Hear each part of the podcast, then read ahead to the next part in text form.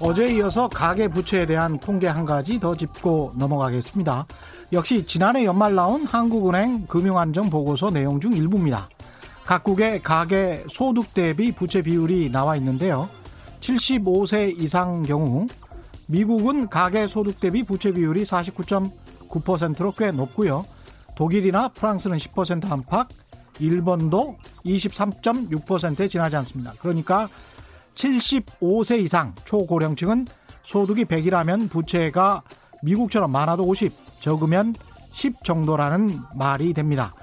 이는 선진국 사람들은 대개 생애 마지막 단계까지 현금 흐름을 꾸준히 플러스로 하려고 한다는 것을 의미하죠. 우리나라는 어떨까요? 75세 이상 경우 소득 대비 부채 비율이 118.7%, 소득보다 부채가 많다는 뜻이 됩니다. 이것과 부동산이라는 움직이지 않는 자산이 우리나라 가계 자산의 대부분을 구성한다는 사실을 합쳐보면 어떻게 되죠? 부채는 많고 소득은 적고 부동산만 있다가 되죠. 그럼 부동산 가격이 내려간다면 움직이지 않는 자산, 부동산을 쉽게 제값받고 팔 수 있을까요? 다시 한번 강조합니다. 개인 자산 관리에서 가장 중요한 부분은 어떤 부동산을 보유하고 있느냐가 아닙니다.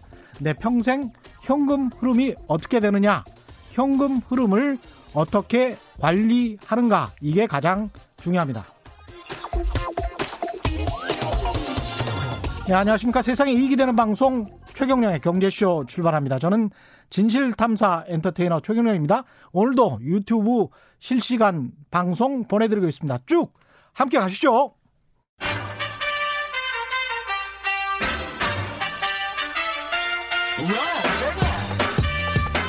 최경령이 원하는 건 오직 정의. 경제 정의를 향해 여러 걸음 깊이 들어갑니다.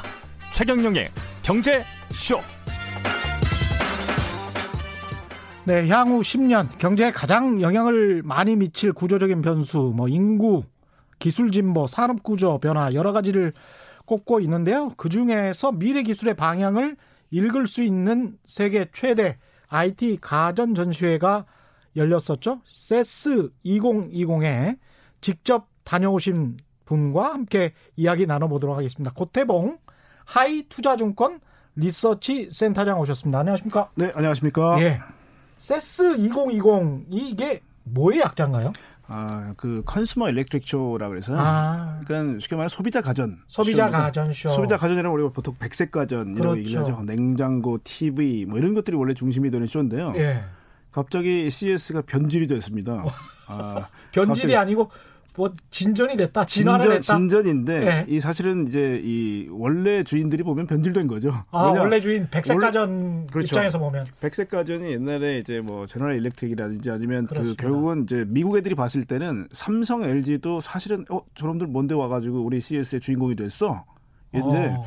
최근에는 갑자기 자동차가 등장을 했고요. AI, 로봇, 뭐 UAM이라고 해서 urban air mobility, 예. 하늘 날아다니는 일단은 또 항공수단 이런 것들이 나오니까 아, 이번에 기사 크게 나왔었죠. 그렇죠. 예. 그러니까 CES의 원래 주인들이 보면 변질된 거죠. 그러니까 그러네. 얘들 입장에서 아마 황당할 겁니다. 이게 내가 주인공인데 왜 쟤들이 와서 이 무대를 차지하는 거야? 어. 생각하실 거예요. 어.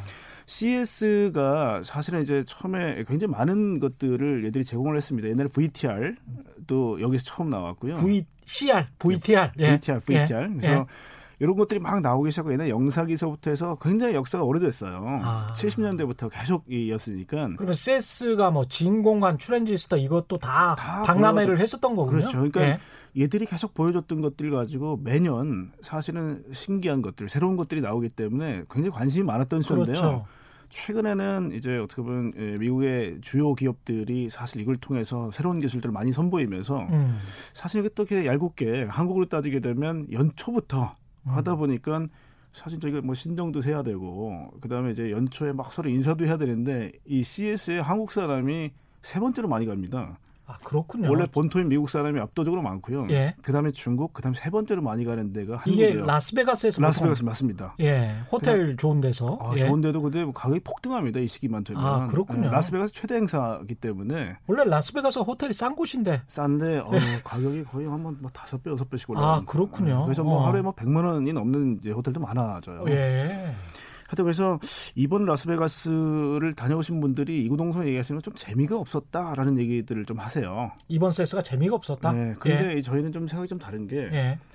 왜 손정희 회장이 그런 얘기를 했죠. 음. 기술적 특이점. 즉 싱글레러티라는 예. 얘기를 했어요. 그래서 어느 정도 시점이 되면 AI, 5G, IoT 이런 것들이 막 융복합이 되면서 예. 어떤 임계점을 마치 이제 물이 100도가 넘으면 끓듯이 음. 그렇게 되면 기술적 특이점이 온다라는 얘기를 했는데 예. 저희가 이번에 좀 방문을 하면서 느꼈던 게 아, 이 세부 세부의 어떤 기술들이 일정한 레벨에 다 도달해야 예? 기술적 특이점이 오는데 그런 것들이 좀 저는 눈에 보이더라고요. 그래서 아. 큰 그림은 이미 뭐 CS 2017이나 18에 제시가 많이 됐었어요. 예. 그러니까 그림을 사람들은 되게 선호하거든요. 예? 야 뭔가 좀 빅픽처 없니?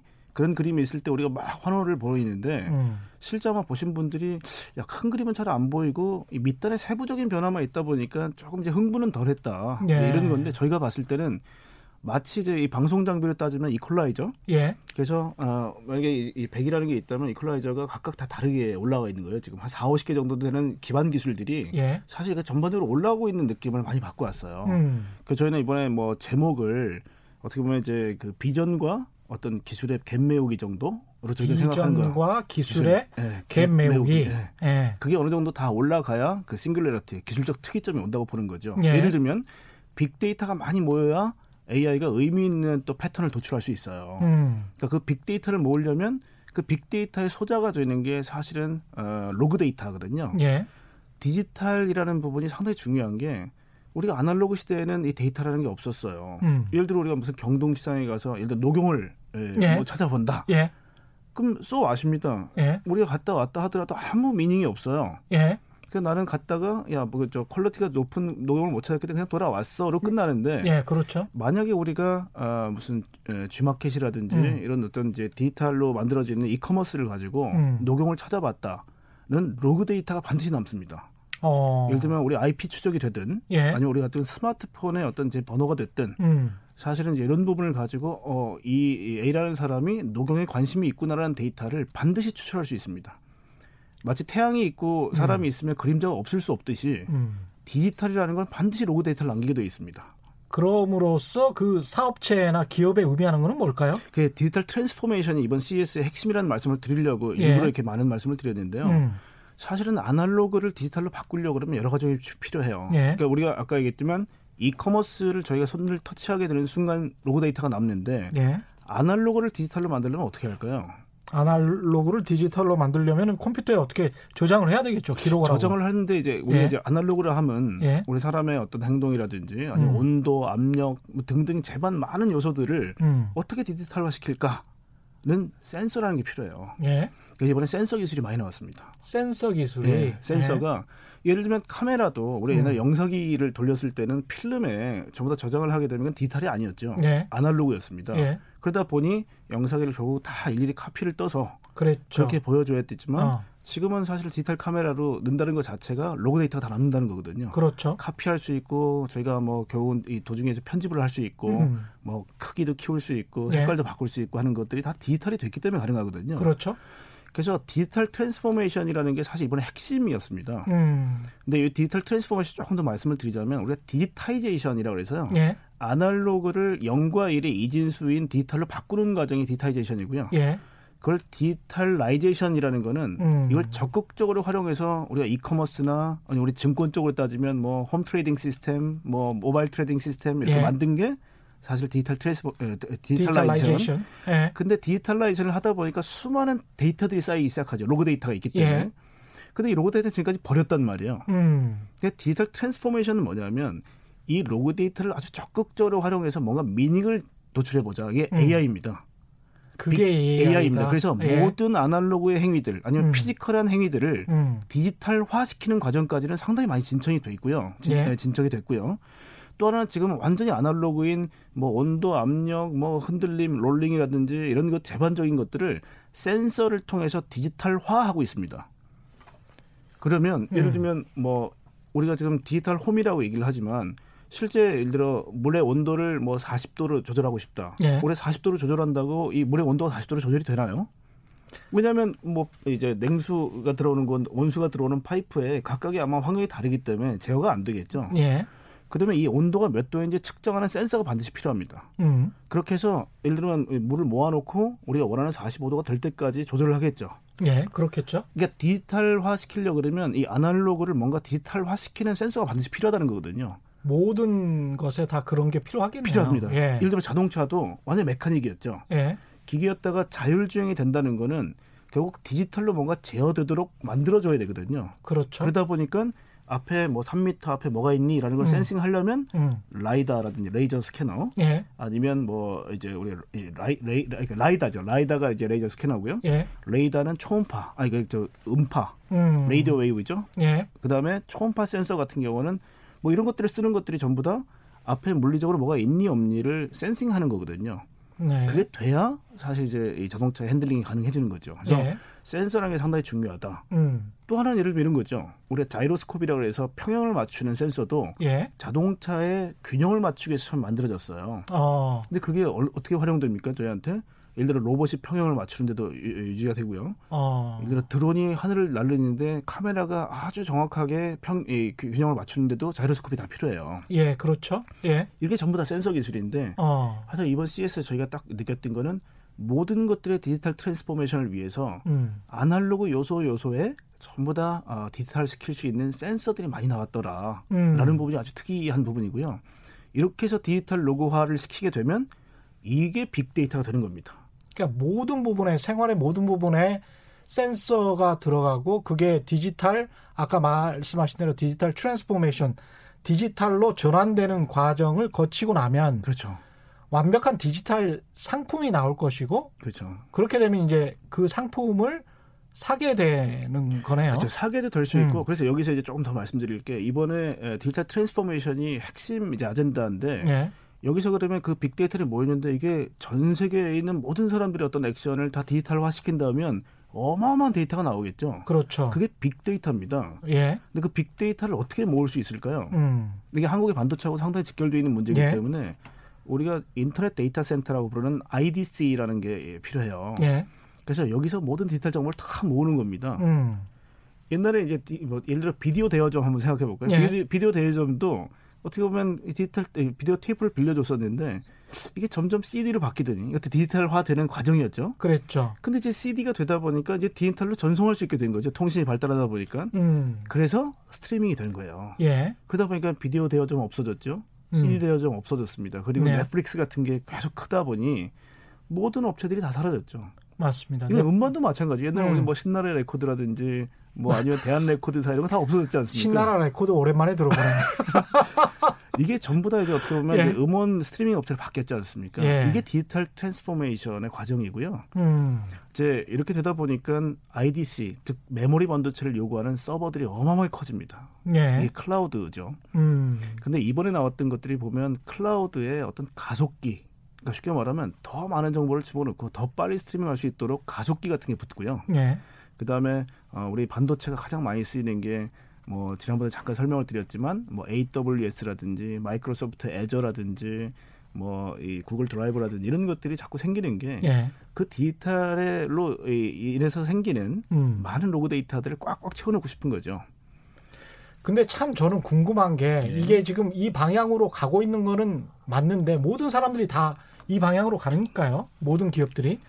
근데 일단 이 데이터를 다 모아놓고 그 다음에 이걸 어떻게 비즈니스로 활용할 건지 또는 어떤 사익을 만들어낼 건지 또는 나가서 이제 공익 추구를 하는 사람들은 어떤 공익을 만들어낼 그렇죠. 건지에 관한 어떤 그런 정확한 그림이 그렇죠 모호하죠. 예, 모호한 거 그래서 같아요. 아까 얘기했던 그 네. 싱글레러티라는 게 어떤 기술적 특이점에 도달하게 되면 모든 게 이제 물 끓듯이 확 바뀔 거다라고 얘기하는 게 이제 손정희 회장의 얘기인데 네.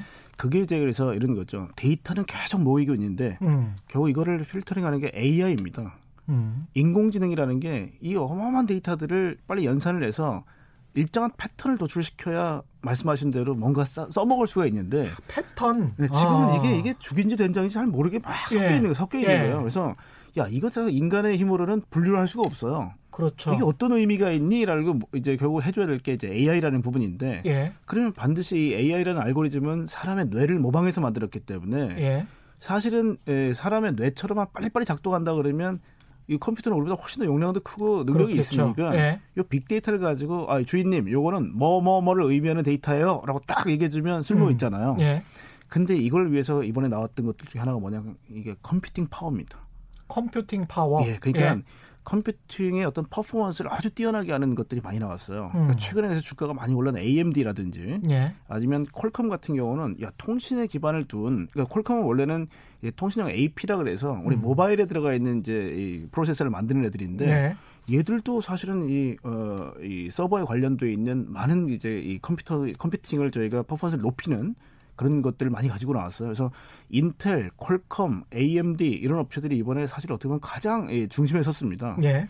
핵심은 AI를 더 고도화시키는 쪽, 음. computing power를 높이든지 예. 아니면 야 서버가 이저 생각을 하는 데는 한계가 있으니 음. 우리가 mobile edge computer라고 많이 얘기를 하죠. 예. MEC라고 얘기하는데요. MEC가 결국은 연산을 할 수 있도록 음. NPU라는 걸 집어넣습니다. NPU가 뭐냐면요. neural 음. processor unit인데요. 예. NPU 전에 우리는 CPU라는 걸 잘 아시죠? 우리 퍼스널, 예. 퍼스널 컴퓨터에 예. 들어가 있던 CPU, 인텔이 제일 유명했죠, 이것 때문에. 그랬죠. 그 다음에 인, 예, 저, 이 CPU에서 갑자기 이제 부각된 게 어, GPU. GPU? GPU 는 graphic processor 아, unit입니다. 그래픽, 예. 왜냐하면 CPU는 우리가 예. 하다 보니까 막 이 저 컴퓨터 잔상이 남는다 이런 거 음, 기억나시죠? 예. 그래픽은 더 빨라야 되거든요. 그렇죠. 그러다 보니까 엔비디아라는 어. 아주 걸출한 스타가 튀어났죠. 음. 근데 그 네. 게임 업체들 예 그렇죠 예. 게임 게임이 사실 어떻게 보면 가장 예. 이제 이쪽에 첨단을 걷고 있는 게 그래, 뭐냐면 예. 게이머들은 속도 느린 건 못 참거든요. 맞습니다. 그 사람들 못 참아요. 그래서 예. GPU를 개발했기 때문에 음. 야 네 화면에 네가 생각하는 거고 화면하고 똑같지, 네 시신경과 음. 화면이 똑같은 속도로 돌아가지. 예. 그걸 보여줬던 게 GPU인데 음. 이 AI라는 아까 말씀드렸던 AI라는 processing을 돌리려다 보니까 computing power라든지 아니 프로세서가 CPU를 못 버티는 거예요 이거를. 예. 그러니까 GPU는 병렬 연산이 됩니다. 병렬로 계속 연결해서 음. 계속 확장을 할 수 있는 성질이 있어요. 예. 그러다 보니까 GPU를 가지고 인공지능을 구성하게 된 거죠. 그랬다가 지금 NPU로 NPU NPU는 뭐냐면요. 음. 야 그래도 GPU는 원래 그래픽을 위해서 만들어진 processing 프로세서인데 예. 이걸로 이제 neural network를 돌리다 보니까 얘도 efficiency가 많이 낮아요. 효율성이 떨어지는 음. 거예요. 그래서 아예 인공지능만을 위한 반도체를 만들어 보자. 이게 삼성전자 앞으로 천문학적 돈을 투자하겠다고 얘기하는 NPU입니다. 예.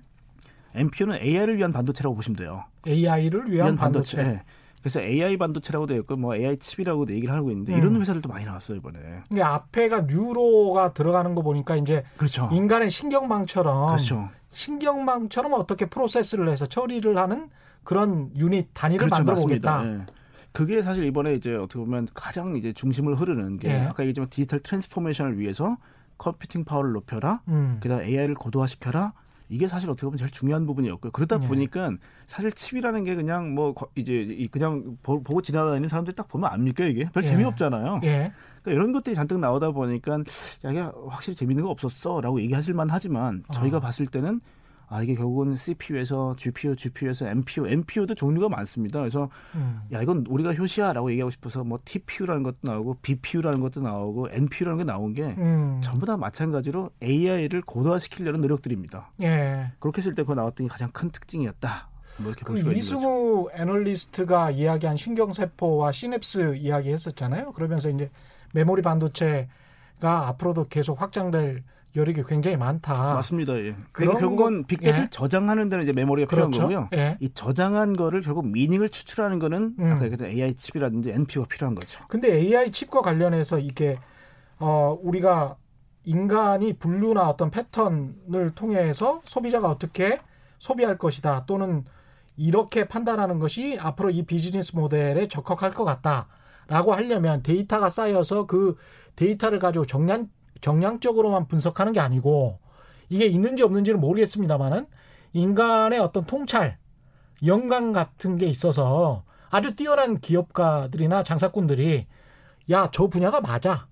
저 종목이 맞아. 또는 스티브 잡스처럼 이렇게 만드는 게 맞아. 이게 분명히 소비자의 need가 있어. 나는 그래서 무슨 뭐 데이터 분석이랄지 아니면 소비자 이제 스티브 잡스가 유명했던 게 소비자 아, 사전 행동 분석 같은 거를 그렇죠. 거의 안 했잖아요. 네. 그리고 그냥 애플에서 제품을 만들었던 걸로 유명한데 그런 통찰 부분까지 같이 이런 MPU 단계에서 들어갈 수 있을지 그것도 참 궁금합니다. 근데 이게 사실은 어떤 각 분야 분야별로 네. 사실은 지금 이제 MP를 사용하는 어떤 패턴이 다릅니다. 다른데 음. 지금 하나 확실한 건 그런 거죠. 인류가 3천 년 동안 기록했던 어떤 문자들을 이제는 어 1분도 안 돼서 전부 다 잡아도 데이터를 모을 수 있어요. 예. 그러니까 이게 왜냐하면 사실 얘네 구글이 인류가 가지고 있는 모든 문자들을 다 데이터베이스화 하겠다. 즉 아날로그를 디지털화 시키는 작업이죠. 그래서 어, 이런 것들을 데이터화 시켰는데 처음에는 굉장히 오랜 시간이 걸렸대요. 음. 근데 지금의 기술로는 이게 사실 1분도 안 걸립니다. 다 모으는데. 그러니까 그게 얼마만큼 데이터 빅데이터라는 게 어마무시하다면 예. 인류의 3천 년 동안 노하우가 기록돼 있었다면 이미 다 데이터로 된 겁니다. 이게. 아. 근데 지금은 어, 단순히 어떤 문자에 대한 기록이 아니라 예. 어, 우리가 지금 뭐 예를 들면 어, 남기고 있는 페이스북 같은 데 남기고 있는 모든 글들 음. 사람의 정서라는 게 어, 15억의 페이스북 에, 이 사용자들의 에, 결국 이 데이터들을 15억이 아니 25억이죠. 25억의 네. 페이스북 데이터들을 쭉 다 게더링해서 음. 사람이라는 거는 예를 들어 이런 상황에서는 이런 결정을 내려라는 걸 만약에 정형화시켰다. 예. 사실 그럼 또 얘기는 더 달라지겠죠. 그래서 음. 데이터의 크기하고 저는 비례한다고 보거든요. 예. 그리고 아까 말씀드린 computing power가 지금은 아주 약하기 때문에 음. 알고리즘을 만들어 놔도 컴퓨터의 힘이 못 도와줘요, 이렇게. 음. 그러다 보니 제일 무서운 게 이번에 IBM이 들고 나온 양자 컴퓨터입니다. 아, 그래서 양자, 양자 그렇죠. 양자 컴퓨터는. 사실은 아. AI라는 알고리즘은 사람의 뇌를 모사했기 때문에 음. 사실 computing power만 아주 좋아지게 되면 얘가 어떤 연산을 할지는 알 수가 없는 거죠. 예. 그래서 아, 그런 부분에서는 저희가 사실 양자 컴퓨터의 등장은 또 다른 국면이다. 라고 볼 수가 있는 겁니다. 야, 재밌네. 난 누군가님 재작년 말인가 블록체인 폭발했을 때 엔비디아 엄청 날았죠. GPU 덕분에 오늘 재밌네요. 이 저 전문가분들이 굉장히 많이 있습니다. 라온님, 그럼 MPU와 양자 컴퓨터와는 어떻게 다른 건가요? 이런 대, 답해 주시면 좋을 것 같고요. JS킴님은 고태봉 센터장님 참 미남이시네요. 후원하십니다. 이게 지금 유튜브로 안 보시는 분들은 우리 저 KBS 콩으로 보시거나 라디오로 보시는 분들은 들으시는 분들은 이 말이 사실인지 확인하시려면 지금 유튜브로 들어오시면 됩니다. 어, 저희 와이프한테 욕 먹겠습니다. 이게 못생겼, 못생겼다고 자꾸 막 하는. 예. 5478님은 일본 업체는 별로 없었다는데 사실인가요? 일본 업체가 음. 에, 없지 않았죠. 없지 않았는데 사실 저는 일본 업체가 약간 이런 생각 들더라고요. 예. 조금 측은하다. 측은하다. 왜냐하면 캐논하고 니콘이요. 어, 굉장히 큰 부스를 만들었는데 음. 사실은 전통에 대한 어떤 수구 내지는 뭔가 전통을 지키고 싶다는 생각들이 많이 읽히더라고요. 본인들의 디지털 전통. 예, 왜 예. 그러냐면 사실은 기존의 아날로그 카메라에서 이미 디지털 카메라 다 진화가 됐는데 예. 디지털 카메라도 약간 아날로그 요소가 있는 게 광학 카메라들이죠. 맞습니다. 예. 이게 사실 얼마나 비쌉니까? 음. 그리고 사람이 제일 우리가 지금 뭐뭐 뭐 캐논 좋아하시는 분들은 뭐 음. 아빠백통 이런 거 200만 원짜리 예. 막, 막 아직 그렇지 않습니까? 좋아하시는 분들 많죠. 근데 이게 사실 디, 그 스마트폰 하나로 일단 걔들이 위치가 계속 애매해지고 있다는 예. 건 사실 저희가 봐도 좀 아쉽다는 생각은 드는데. 근데 인간이 뭐 그 이상 더 바랄 보통 사람들은 별로 그렇게 차이를 못 느끼니까. 근데 예. 캐논하고 니콘이 어떻게 했냐면요. 야 이 색감을 예. 과연 이, 이, 이, 스마트폰이 구현할 수 있니?라는 예. 걸 자꾸 보여주고 싶으니까 예. 카메라를 쫙 전시해놓고 음. 일정한 거리에서 모델들 계속 왔다 갔다 사진 찍어봐라 이거예요. 예. 그럼 니네 얼굴 찍어서 내가 캐논에 있는 저 칼라 프린터로 니네 사진 한번 뽑아줄 테니까 얼마나 선명한지 좀 봐라. 어. 이게 제가 생각하기는 야 아무리 스마트폰이 좋다 하더라도 음. 야 우리 이길 수 있겠니라는 걸 자꾸 보여주고 싶었던 것 같아요. 그게 그렇게 의미가 있을까요? 돈 버는 돈 버는 데는 기업하는 데는 그렇게 큰 의미가 없을 것 같은데. 음. 하여튼 그러게 그거 예. 보면서 약간 한번 저는 향수를 좀 자극하는 부분도 있고 물론 음. 이제 우리가 필름 카메라 다 사라졌지만 예. 이제는 마지막까지 남아있던 캐논과 니콘도 설 자리가 점점 좁아지고 있구나라는 생각이 좀 들어서 측은했고요. 예. 반면에 소니 같은 애들은 음. 재밌는 것들 많이 갖고 왔어요. 음. 뭐였냐면 탁구를 치는 젊은 친구 둘을 일단 고용을 해서 예? 탁구를 둘이 치고 있는데요. 예? 이 손목하고 전부 다 센서를 붙여가지고 그 로봇이 아니고 사람들. 사람들. 예. 근데 예. 움직이게 되면 그 가운데에는 이제 화면에 어떻게 나오냐면 우리 이 센서만 움직이는 프레임만 움직이게 만들어 놨어요. 예. 거기다가 디지털로 옷을 입혀서 외계인 둘이서 탁구를 치는 것처럼 완벽해 완벽해요. 약간 가상현실하고 좀 그쵸. 접목시켰네. 되게 중요한 지적이세요. 왜 네. 그러냐면 100% 아날로그 세계에서 100% 디지털 세계, 뭐100% 디지털 세계는 없겠죠. 우리도 밥, 네. 밥 먹고 살아야 되고 그렇죠. 어, 생, 생물이니까. 네. 그게 만약에 한 95% 정도가 디지털화 된다. 그러면 결국 말씀하신 대로 virtual reality는 굉장히 중요한 요소입니다. 예. 블록체인도요. 제일 핵심은 다른 게 아니에요. digital asset입니다. 음. 그러니까 디지털 세계에서 만약에 우리가 게임을 했어요. 예. 게임을 해서 10억 점이 나오면서 세계 1등이에요, 제가. 예. 근데 그 게임 회사가 망했어요. 그럼 제 digital asset은 사라지는, 사라지는, 사라지는 거죠. 거죠. 예. 근데 그 digital asset을 지키고자 했던 게 사실 블록체인의 가장 큰 축의 하나입니다. 뭐냐? 그렇겠네. 야, 그러면 예. 이 디지털에서 번 자산을 결국은 내가 계속 지킬 수 없겠니라는 게 사실 블록체인의 기술이고요. 오프라인에서도 그렇죠. 가능하게 하자. 부탈릭 이제 뭐야 그 비탈릭 부테린이라는 결국은 이제 이, 이, 이 친구도 사실 자기 게임을 점수를 만들었는데 음. 이게 사라지면서 어 화가 나서 이더리움을 만든 거예요. 음, 예. 그래서 그게 결국 digital asset이라는 걸 지키기 위해서 디지털 화폐, 가상 화폐가 나오는 거죠. 예. 그래서 만약에 그 아까 말씀 VR 예. 가상 현실이 진짜 큰 industry가 된다면 예. 가상 공간에서는 어떤 화폐가 유통될까요? 법정 화폐가 될까요? 아니면 디지털 화폐가 될까요? 디지털 화폐가 되지 않겠습니까? 그렇죠. 잡아도 그럴 가능성이 예. 크거든요. 옛날 우리 뭐 싸이월드의 도토리라든지 이런 예. 것처럼 결국은 그쪽에 맞는 거는 디지털 화폐이기 때문에 음. 이번 3월 달에 인민은행이 CBDC, 예. 즉 인민은행이 발행하는 디지털 화폐를 발행하겠다는 그런 관점에서 보셔야 되는 거거든요. 그래서 또 하나가 나왔던 게 뭐냐면 삼성전자의 자회사가 내놓은 네온이라는 인공인간이 있었어요. 음. 그래서 지금까지 뭐 인조인간이 있었는데 인공인간은 뭐냐? 예. 디지털 세계에서만 예, 결국 존재하는 약간 아바타 같은 개념인데요. 예. 너무 똑같아요. 사람하고. 그러니까 아. 결국은 뭐냐면 이제는 스턴트맨이라는 직업은 없어질 것 같아요. 왜 그러냐면 음, 음. 아까 제가 소니에서 말씀드렸지만 그렇게 그냥 움직이는 센서만 하나 가지고도 예. 완벽하게 뭐 외계 생물이 됐든 로봇이 됐든 이런 식으로 음. 표면을 바꿔서 움직이게 만들 수 있다는 거거든요. 그렇죠. 예를 들어 라이언 킹 같은 경우 영화 만든 것도 음. 사람이 이 저 사자처럼 해서 센서 다 붙여가지고 그렇게 갖다 붙인 게 이번 라이언 킹이 실사판이었거든요. 그렇죠.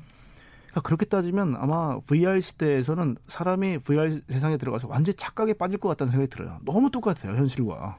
이게 그 네. 어떤 사람들은 이게 무슨 소리를 도대체 하고 있는 거냐 이렇게 생각하실 수도 있을 것 같은데 제가 가까운 내로 이런 이야기를 들어드릴게요. 들려드릴게요. 한국이든 미국이든 지금 GDP와 관련해서 유형의 자산뿐만이 아니고 지적재산권이랄지 그 눈에 보이지 않는 것들을 자꾸 GDP에 놓고 있거든요. 근데 그게 이제 보편적인 기준이 돼가고 있어요. 그런데 이제 이 블록체인을 말씀하시고 디지털 재산을 말씀하고 디지털 자산, 디지털 화폐를 이야기를 한다는 거는 이건 상당히 이제 디지털이 GDP에 포함되는 게 훨씬 더 이제 각 국가들한테도 유리해지는 국면이 점점점 맞습니다. 다가오고 예. 있다. 음.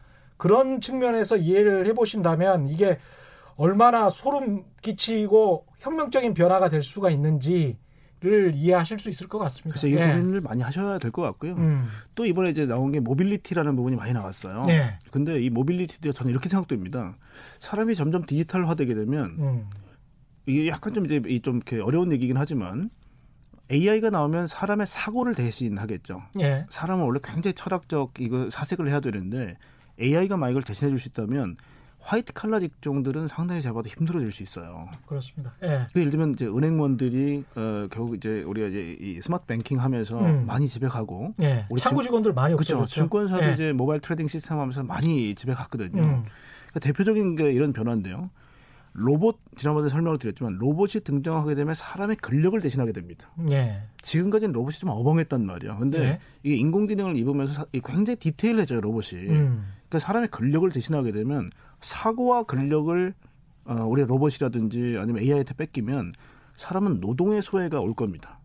근데 그때 노동을 할 필요가 없게 되는 거지. 그렇죠. 근데 예. 제가 보기에는 이제 그거를 이제 어떤 음. 또 학자분들은 야, 모든 인류는 음. 하루에 15시간, 16시간 일하다가 점점 축소돼 왔다. 그렇기는 해요. 네, 그렇기 예. 때문에 수렵 수렵 인간 때부터 시작해 보면 예. 주 52시간 근무가 아니라 주 40시간 근무가 되면서 사람은 음. 더 행복해진다라는 낙관론을 펼치는 분들이 있기 때문에 저는 낙관적으로 좀 생각을 하고 싶습니다. 유럽은 지금 주 4일을 논의를 네, 하고 그렇죠. 있으니까요. 그게 예. 로봇이라든지 AI 도움으로 사람이 더 여가 시간이 많아지면 행복한 미래인 거죠. 예.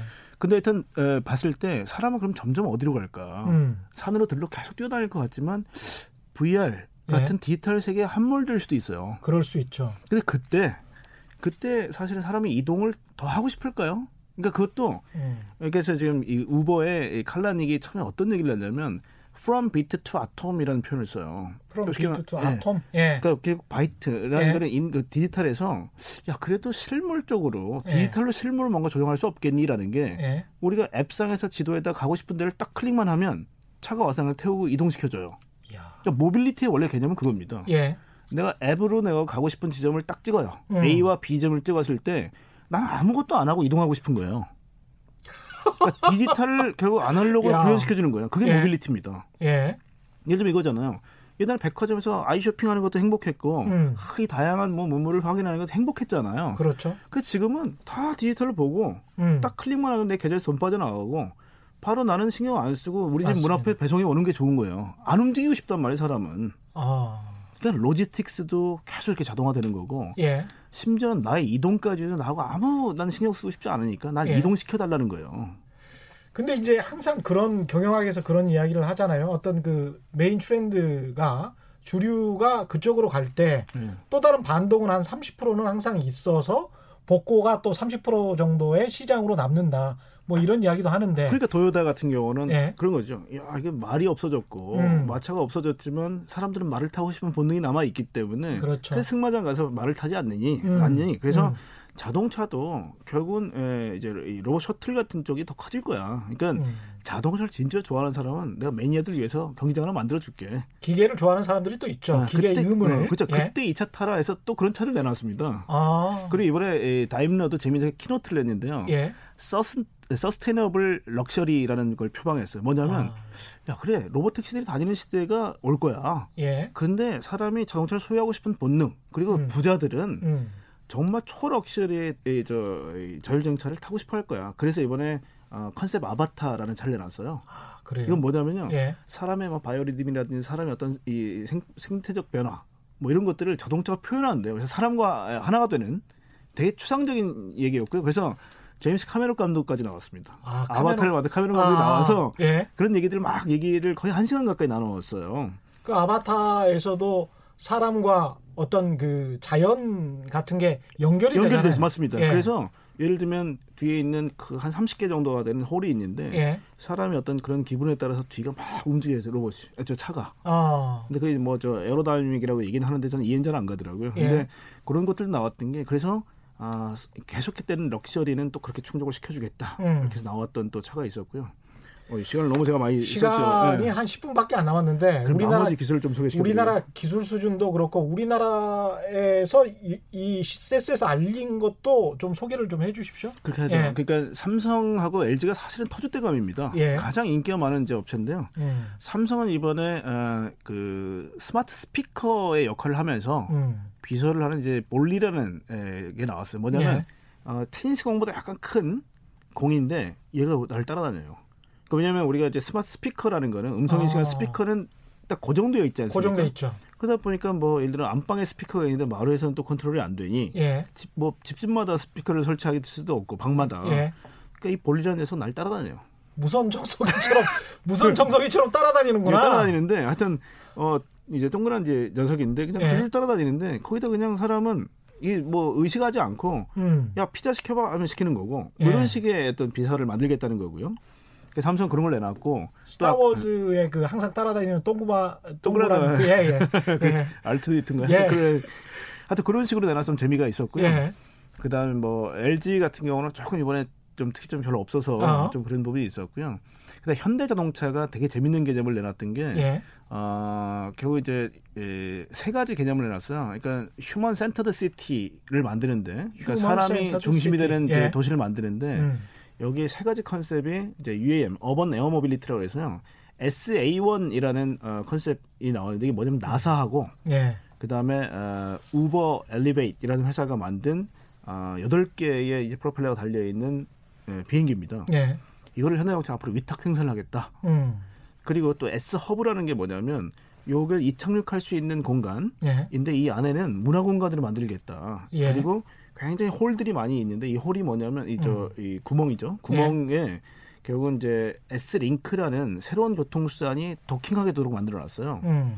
S 링크는 시속 50km 미만의 자동차로 분류가 안 되는 새로운 탈 것입니다. 50km 미만. 미만. 네. 예. 그리고 바퀴가 아니라 볼이 달려 있어요 밑에. 볼. 예. 볼이 어. 촘촘하게 박혀 있어서. 예. 얘가 굴러다니다가 360도로 파라로 돌 수도 있습니다. 근데 그래. 얘는 안에 뭐 타고 있으면 정신 없는 거 아니에요? 근데 단순히 이동 수단이라기보다는 예. 안에를 뭐 오피스로도 만들 수 있고 아. 호텔로도 만들 수 있고 뭐 이런 식으로 굉장히 크게 크더라고요. 어. 그래서 그렇게 해서 이제 다양한 예, 용도를 사용하겠다. 예. 그래서 심리스 그래서 음. 끊이지 않도록 쭉 이동해서 계속 업무를 하다가 음. 결국은 그 이제 아까 그때 SA1이라는 비행기를 탈 때까지 쭉 와서 도킹해서 바로 엘리베이터 타고 올라가서 이동하는.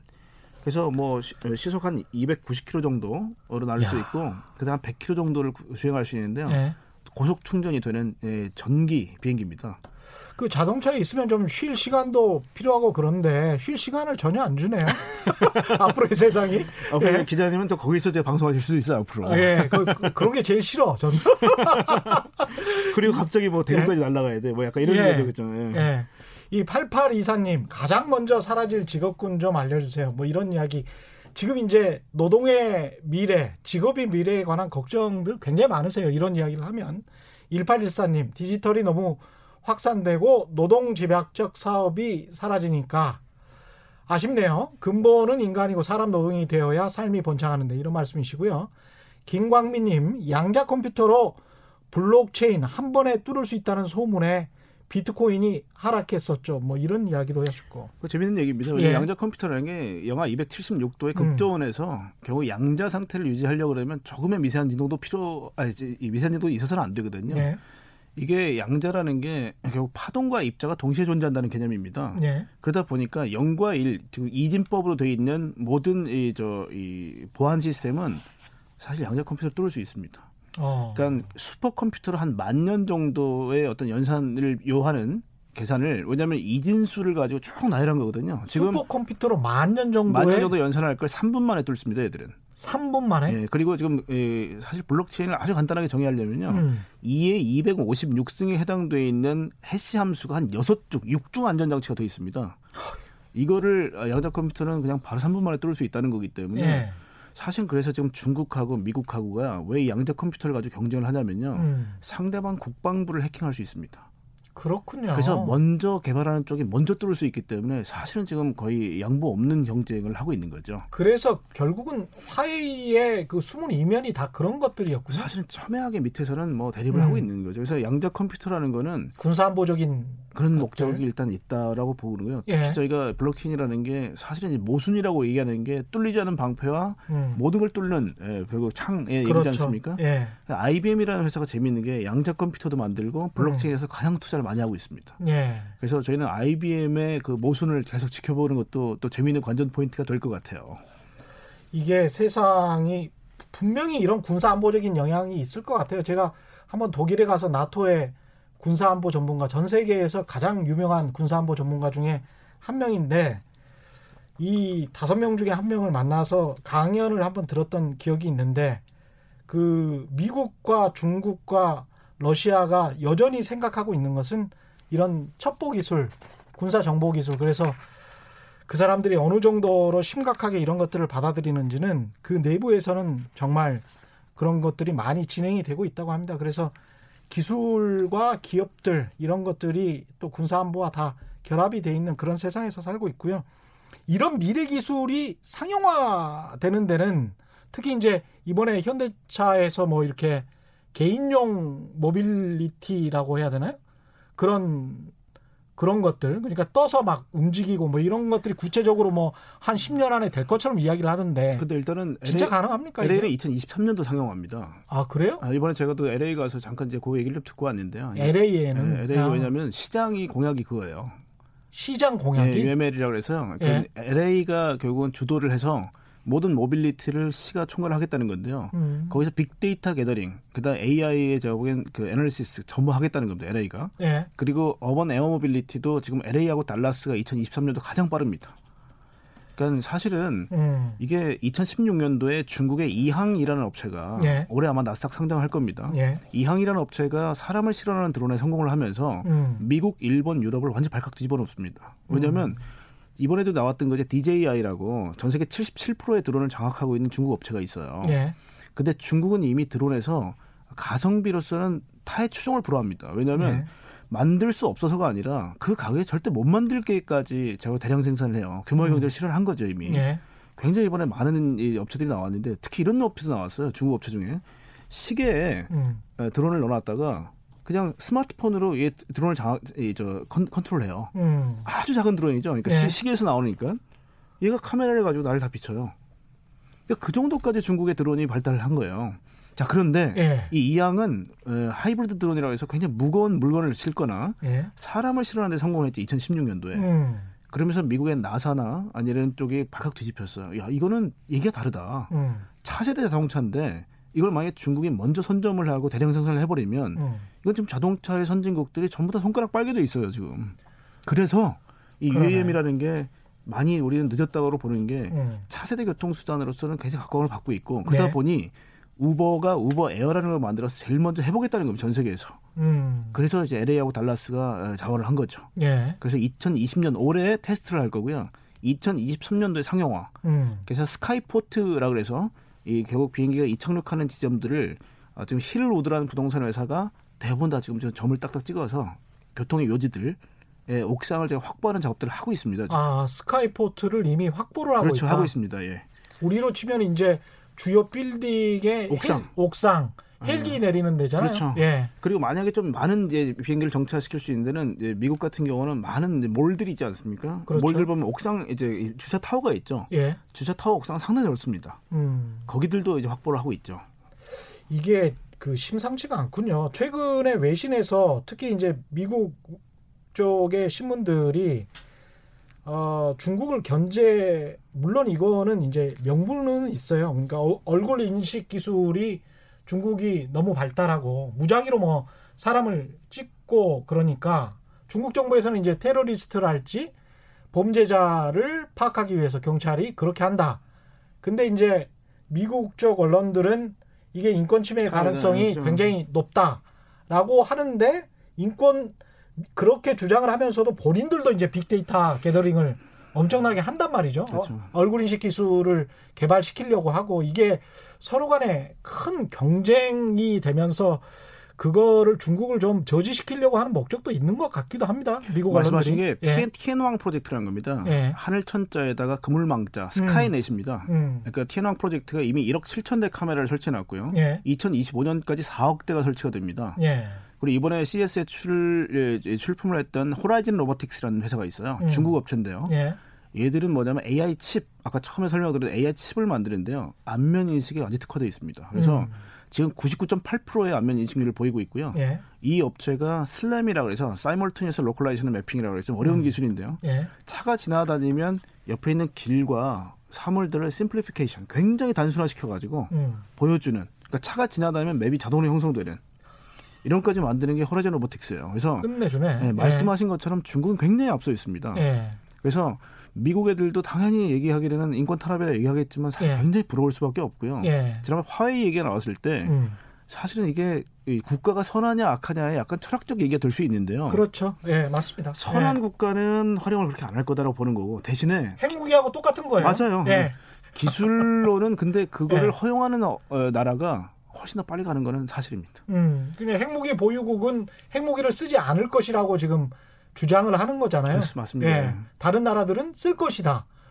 근데 그건 아무도 모르는 거죠. 인류 역사상 핵무기를 쓴 나라는 미국밖에 없거든요. 여전히. 그러니까 예. 이런 겁니다. 예를 들면 이제 중국 같은 경우는 어, 자율주행차가 왜 상용화 안 되니? 라는 사람들 의문을 가지만 이게 자율주행차의 기술 때문일까요? 아니면 사람의 돌발적인 행동 때문일까요? 그러니까 애매한 거예요. 그렇죠. 그러면 사람들한테 여기는 자율주행차만 다니는 도시니 음. 사람들이 알아서 조심하라 그러면 자율주행차는 됩니다. 음. 지금 왜냐하면 미국에 상당히 많은 실버 타운들이 예. 실제 자율주행을 운행하고 있지만 사고가 안 나요. 왜냐하면 어르신들이 굉장히 느리게 다니시고 예. 어르신들은 자율주행차를 이용하거든요. 예. 전혀 문제가 없단 말이야. 무슨 얘기냐면 음.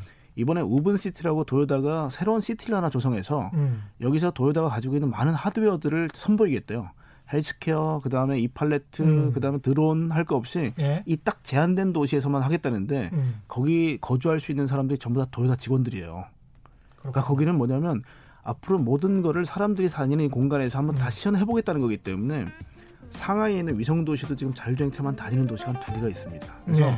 사실 이 선, 국가가 선하냐는 부분, 그다음 사람을 컨트롤할 수 있냐가 되게 중요한 개념이 되는 거죠. 네, 고맙습니다. 빠른 시간 내에 다시 한번 출연해 주셔야 될 것 같아요. 예, 오늘 말씀 감사하고요. 지금까지 고태봉 하이투자증권 리서치 센터장이었습니다. 고맙습니다. 예, 고맙습니다. 예.